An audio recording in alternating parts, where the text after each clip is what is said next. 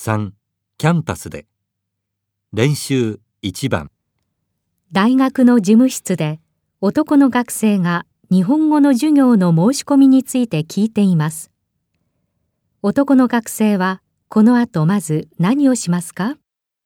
すみません。日本語の授業の申し込みをしたいんですが。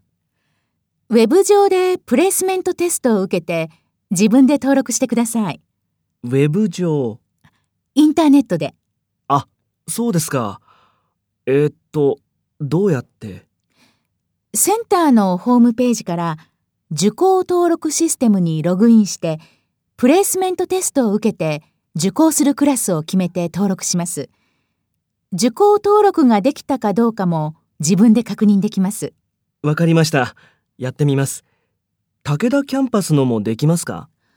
あちらのジムへ行って申し込み用紙に指導教員の認め印をもらって提出して筆記試験を受けてください。えー、っと、あちらは締め切りが来週の月曜日までです。